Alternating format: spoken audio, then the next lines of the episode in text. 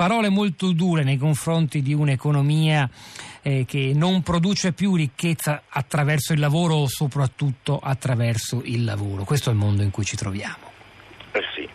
è, è proprio così rispetto alla conversazione fatta prima. Eh, quello che abbiamo rilevato particolarmente nella settimana sociale dei cattolici italiani a Cagliari, che era proprio sul tema del lavoro, in cui poi abbiamo fatto delle proposte sia al Premier Gentiloni sia al Presidente Tajani. Eh, alcune di queste proposte uh,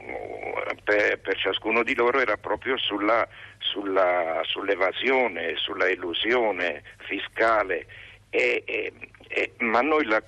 la, riconduciamo non a una disputa tra opposti estremismi, ma nella prospettiva, la chiamiamo di una conversione culturale, come ce la indica Papa Francesco, cioè lì ci vuole proprio una mentalità diversa, che si sa che quando c'è un'evasione fiscale ne, eh, eh, ne risente tanta altra gente, quando ci sono questi paradisi fiscali eh, contribuiscono a mettere eh, il profitto al vertice, no, non il lavoro, ma proprio il profitto e poi il profitto finanziario passa, questo non, eh, com, come si fa a, a, superare? Non appena in una discussione tecnica o in una discussione politica. Ci vuole proprio una mentalità in cui al centro c'è la questione della dignità del lavoro, della persona e anche degli altri. Perciò lì ci vuole, è, è questo il, l'aspetto. Ne, abbiamo fatto delle proposte sia per Tajani come per Gentiloni, ma sappiamo che la forza è che eh, si, inter- si, si, si, deve intervenire a livello legislativo, ma quello che ci auguriamo è un intervento di, di cambiamento di mentalità. Ecco, di... Santoro, però proprio a proposito di questo cambiamento di mentalità, lo chiedo a uno che si occupa, come dire, mi passi la battuta, per mestiere di moralità e di coscienza. Lei non crede che ci sia un problema anche diffuso, per, cioè a dire, oggi chissà quanti tra noi si indignano nell'ascoltare queste storie dei ricchi, Bono, degli U2, la regina Elisabetta, sì. il CEO di Apple che spostano miliardi e miliardi di euro impunemente, versano briciole di tasse.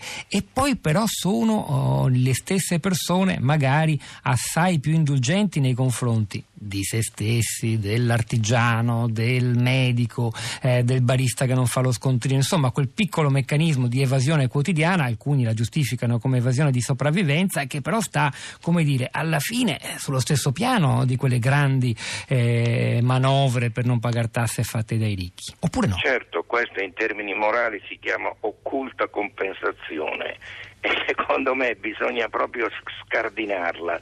Eh, mettendo al perché lo, è proprio così, noi ci indigniamo quando, quando si parla dei potenti, ma, ma, nel piccolo poi sguazziamo ugualmente in queste cose. Allora ci vuole proprio qualcosa che tocca la persona, la coscienza, tu a un tuo figlio o una tua figlia, una cosa del genere non lo fai, a una persona eh, che, che, che, che, sa che è nel bisogno, non, non gli sottrai il necessario, cioè è proprio un cambiamento profondo di mentalità dicendo non, non appena l'idea il dovere tu devi non devi,